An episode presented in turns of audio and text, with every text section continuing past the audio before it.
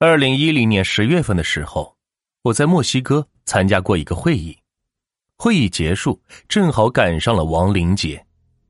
亡灵节是墨西哥的传统节日，在这一天，大家会聚在一起为亡者祈福。但是在那个亡灵节，却发生了非常奇怪的事情。我在亡灵节第二天看到报纸报道，一个街区在亡灵节这一天晚上是死了九家人。这九家人的死状是极其的凄惨，面部表情非常狰狞，全部被诊断为惊吓过度而死。这个街区距离这个城市警察局的驻地非常近，住的全都是警察。这个街区一共住了十家人，在亡灵节这一天，九家人是全部的离奇死亡，只有一家人是安然无恙。这家人的男主人。是已经退休了两年的警察局局长。后来通过监控，大家看到当晚的后半夜，有一个白衣女人飘飘的潜入到这个街区，然后十分钟后是离开了这个街区。因为监控没有全部覆盖，大家都不知道这位白衣女子跟这个恐怖的团灭案有没有什么关系。但是，只有她在案发期间是出入了这个街区。不得不引起人们的怀疑。于是，警察根据不太清晰的监控录像进行辨认，并且向全国发布了公告。经过很多人的辨认，结果是让人诧异：这个画面中的女人叫做伊莲娜。伊莲娜在五年前警察执行公务的过程中被误杀。那一次，警察得到消息，毒贩将在一家印度餐厅进行毒品交易。便事先是进行了埋伏，谁知道在准备行动的过程中，毒贩有所察觉，于是警察和毒贩开始了进行火拼。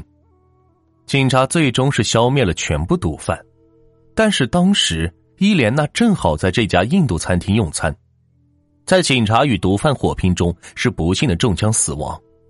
因为这次行动是由警察局长带队，为了掩盖这个事情，警察局长。带头伪造证据，指控伊莲娜为毒贩的同伙，而他们正好全部住在那个街区，除了局长外，都死于亡灵节那天。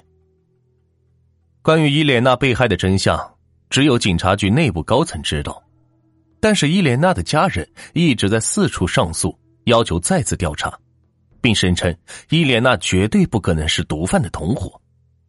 但是当时的警察局长在位，一直是压着这件事，并且迫害伊莲娜的家人。这件事之后，伊莲娜鬼魂索命的传说是不胫而走，大家对这件事是信又不信。主要的疑问有两个：第一个是，如果真的是伊莲娜的鬼魂寻仇，为什么不在被害当年就去找警察算账，偏偏要等到五年之后呢？第二个是，当时警察局长带队杀害了伊莲娜，并且一手遮天掩盖了真相，迫害伊莲娜的家人。为什么伊莲娜杀了其他人，却不杀警察局长？他应该最恨的就是这个警察局长才对。带着这样的疑问，这个案子成了悬案。后来警察局长也没有再被鬼魂所害，似乎鬼魂报仇只出现了一次。但听说后来这个局长晚年是特别喜欢狗，养了好几条狗，到哪儿都是牵着，变成了一个喜欢小动物的人。这也许是对他以前罪恶的救赎吧。二零一五年，我再去墨西哥，回国前的一天，跟一位出身警界的政要吃饭，几杯酒下肚，我们聊起了我第一次来墨西哥时听说的那个悬案。并问他这个案子是否有结论了。他说：“其实案子早有结论了，只是为了不造成恐慌，我们没有对外公布。确实就是鬼魂索命。那为什么伊莲娜要等到五年以后再报仇呢？在这个案子发生不久，伊莲娜的母亲就去世了。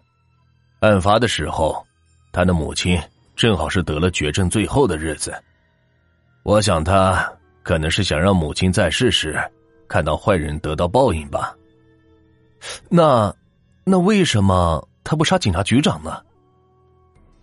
这个只有我知道了。当时在那条街上，其实还有一个监控摄像头，正对着局长家的门口。但是，因为太恐怖了，警察没有向外公布。那这个是什么内容呢？伊莲娜最先来到局长家门口，但是局长家门口有一只狗，冲着他叫，他似乎很怕这只狗，徘徊了一阵子没进去，转而是去了其他人的家里。那这个为什么局长家门口会有一只狗呢？开始我们也疑惑，局长以前从来没养过狗，怎么家门口就有只狗呢？后来有一次，我跟局长本人一起遛狗，他才告诉我，当时家门口那条狗是副局长家里养的。后来副局长只是局长的司机，局长在位的时候，他特别会拍马屁，鞍前马后，而且每年亡灵节，他都带着家人跟局长一起过。主要是局长家里亡灵节的时候会搞大餐，他带着家人来打下手，每次也带着自己家的狗一起过来，这样连续的已经有十年了。他从一个司机被提拔成为了副局长，后来局长退休了，这个副局长突然就变成了陌生人，王林杰也再也没有来过局长家，但是他家的那条狗。早就养成了习惯，每年王林杰的时候都要跑到局长家里。当年正好是局长退休第二年的亡灵节，这条狗就孤零零的跑到了局长家门口。想不到是救了局长一命。